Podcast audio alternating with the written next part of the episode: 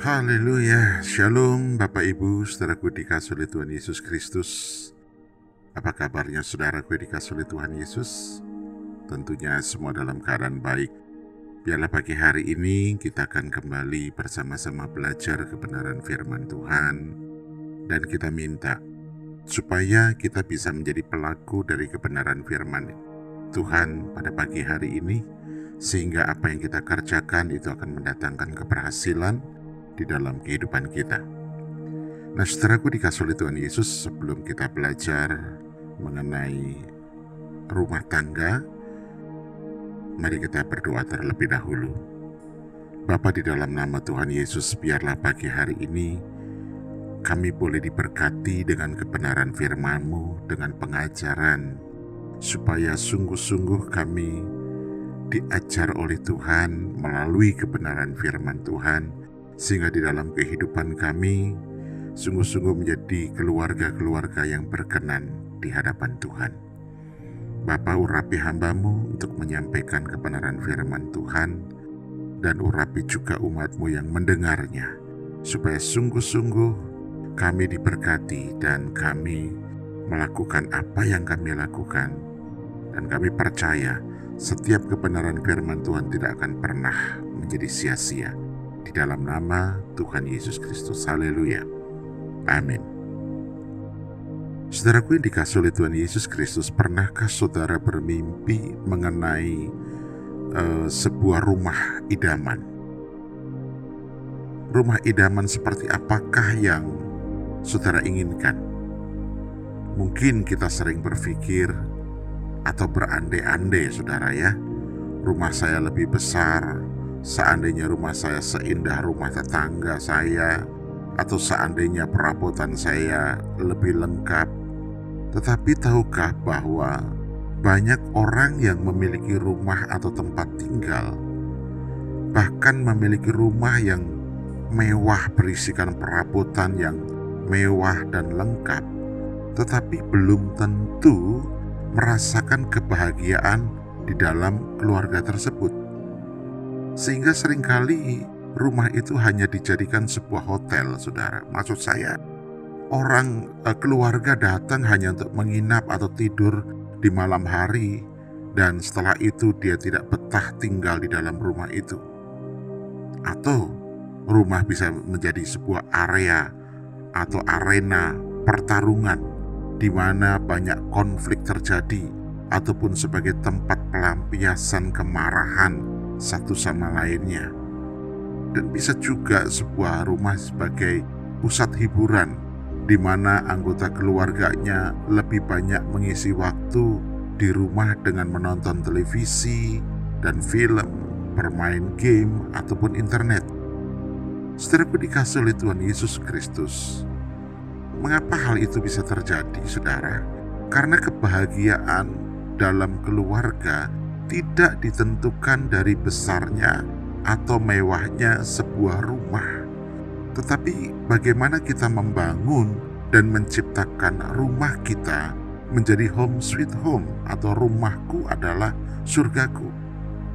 Saudara, rumah bukannya sekedar untuk kehidupan, untuk hidup kita, tetapi rumah juga merupakan tempat pertumbuhan Rumah bukannya sekedar bangunan, saudara, tetapi rumah berbicara tentang hati kita di dalam rumah itu.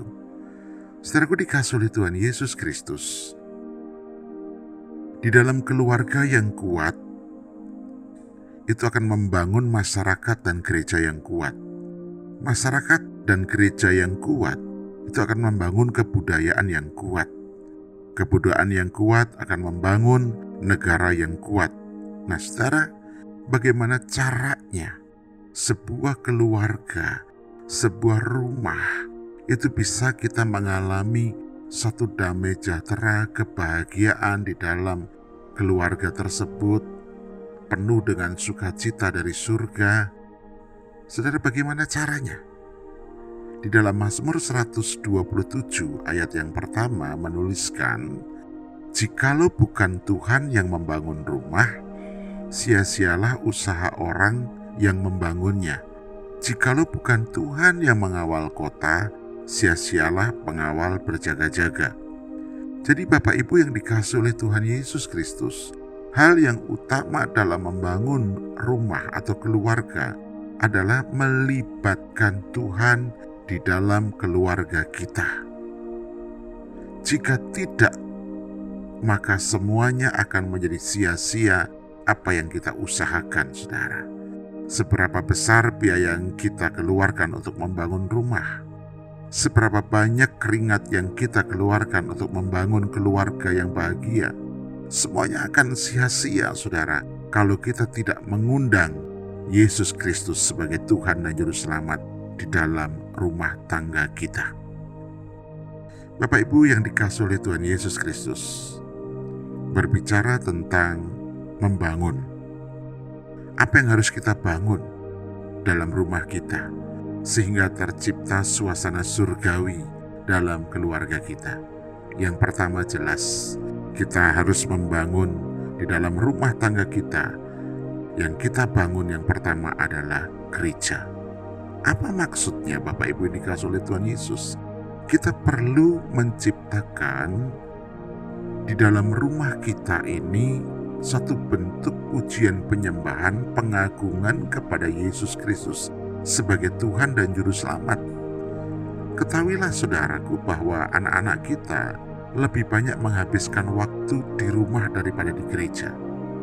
Sehingga atmosfer hadirat Allah di dalam rumah kita itu lebih mempengaruhi mereka dibandingkan program terbaik apa pun di dalam gereja.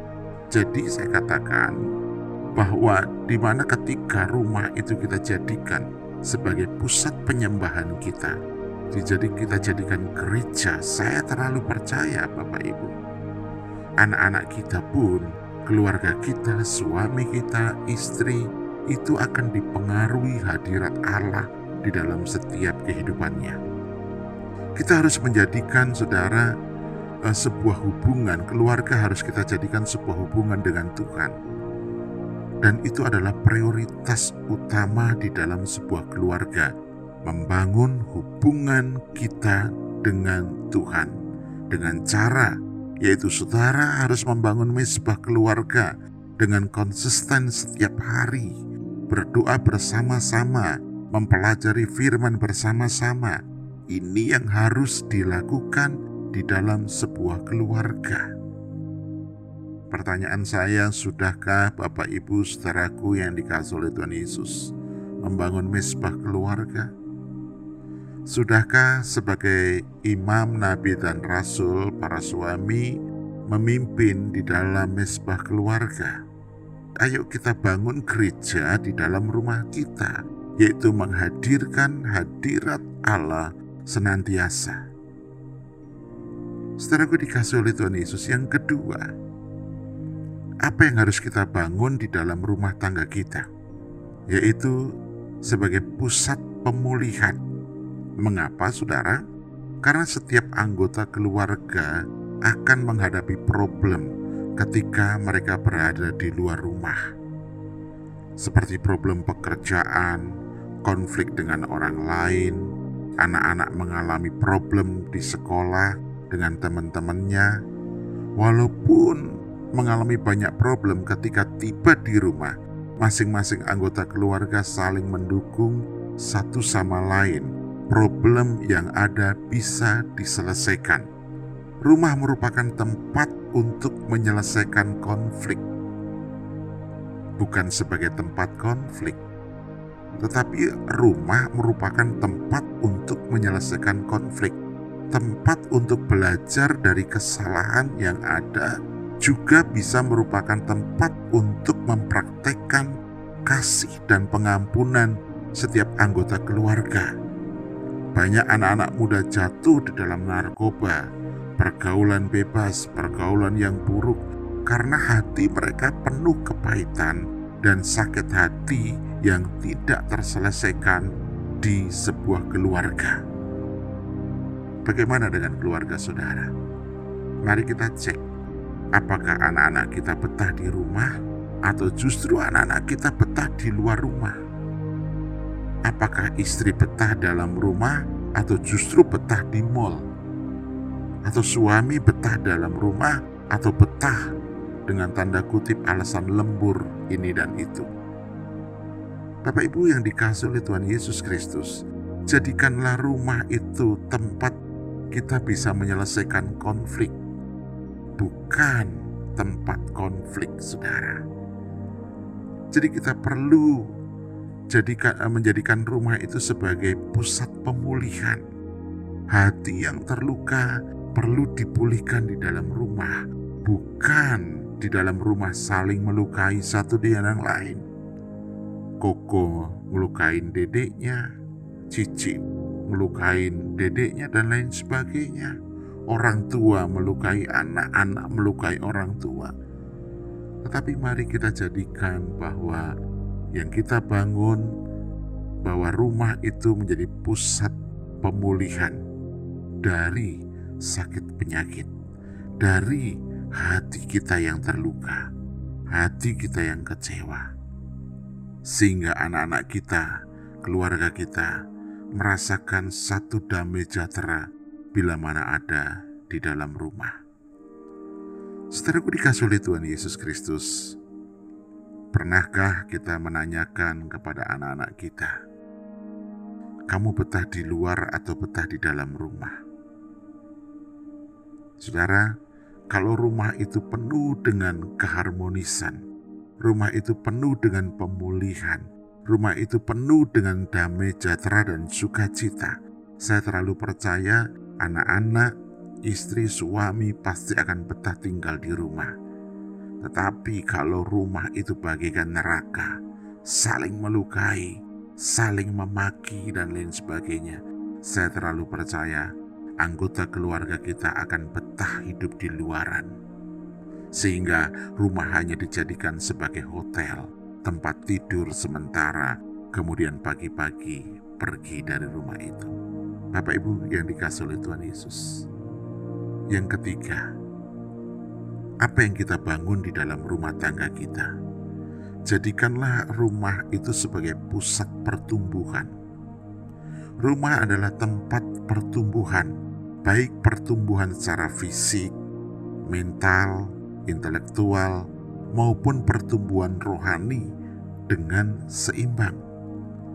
Menyediakan saudara nutrisi-nutrisi yang baik di dalam kesehatan keluarga di mana Saudara, kalau kita melihat anak-anak sekarang justru banyak sekali dicemari dengan jajanan-jajanan yang merusak kesehatan, junk food dan lain sebagainya yang tidak baik bagi pertumbuhan. Bapak Ibu yang dikasih oleh Tuhan Yesus Kristus, mari kita jadikan rumah itu tempat pertumbuhan, pertumbuhan rohani dari anak-anak kita, dari keluarga kita, pertumbuhan secara fisik, mental yang baik, intelektual yang baik.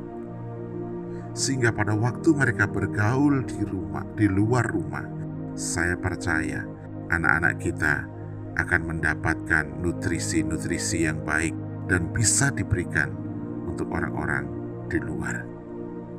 Saudara yang dikasih Tuhan Yesus, memberikan semangat bagi setiap anggota keluarga untuk mengejar sebuah mimpi di masa depan yang penuh harapan itu hanya ada di dalam rumah.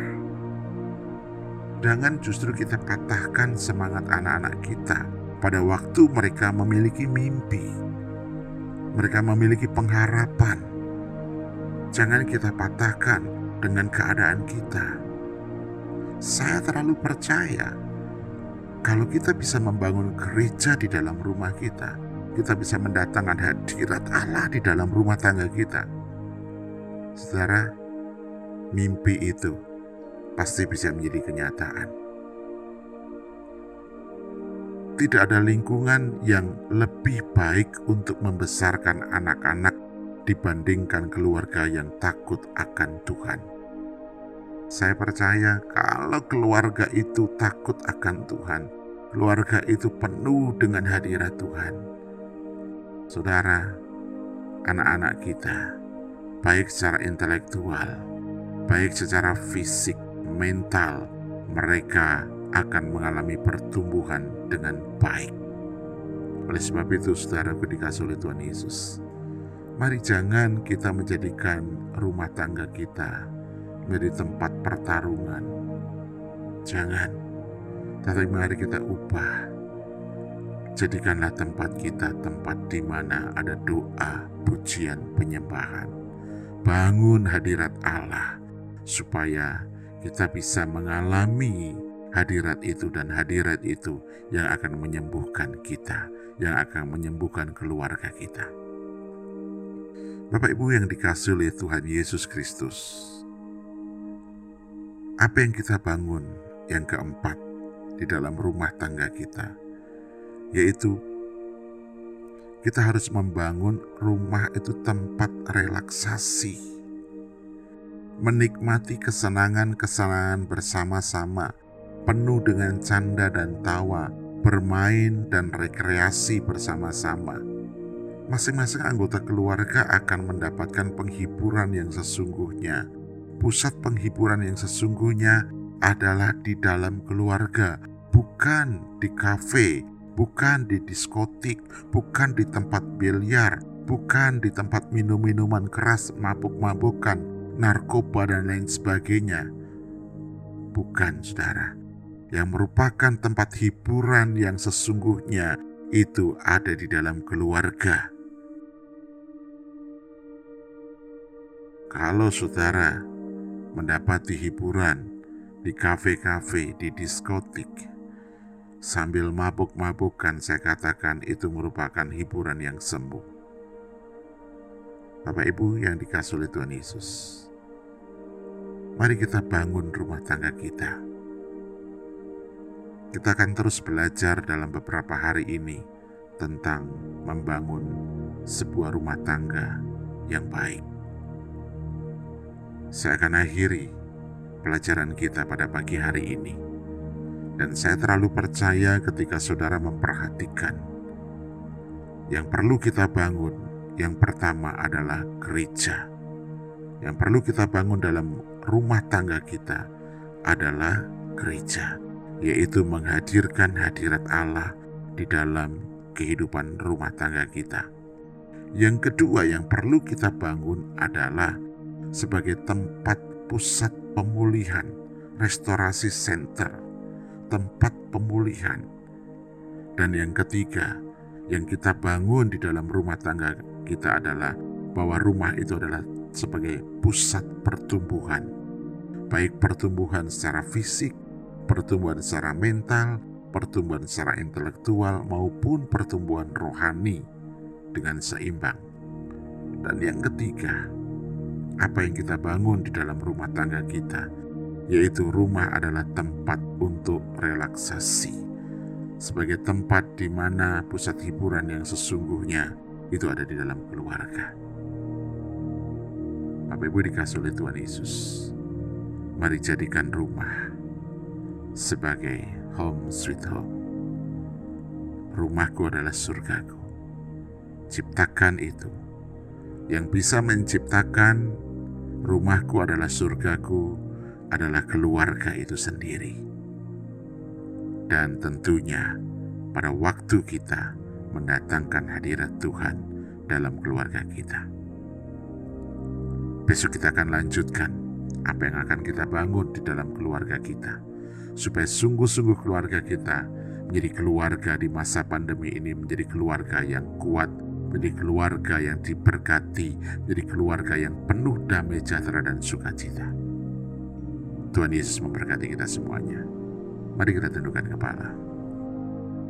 Bapa di dalam nama Tuhan Yesus kami bersyukur untuk pagi hari ini. Biarlah kami tetap terus belajar tentang apa yang harus kami bangun di dalam keluarga kami. Dan biarlah kami terus Tuhan menikmati pengajaran-Mu, supaya sungguh-sungguh keluarga kami jadi keluarga yang baik, keluarga yang sehat, keluarga yang berkenan di hadapan Tuhan, dan keluarga yang penuh dengan keberhasilan. Terima kasih Tuhan Yesus, biarlah pagi hari ini kami akan memulai segala aktivitas kami, dan kami percaya biarlah kami membangun keluarga kami dengan berlandaskan firman Tuhan di dalam kehidupan kami.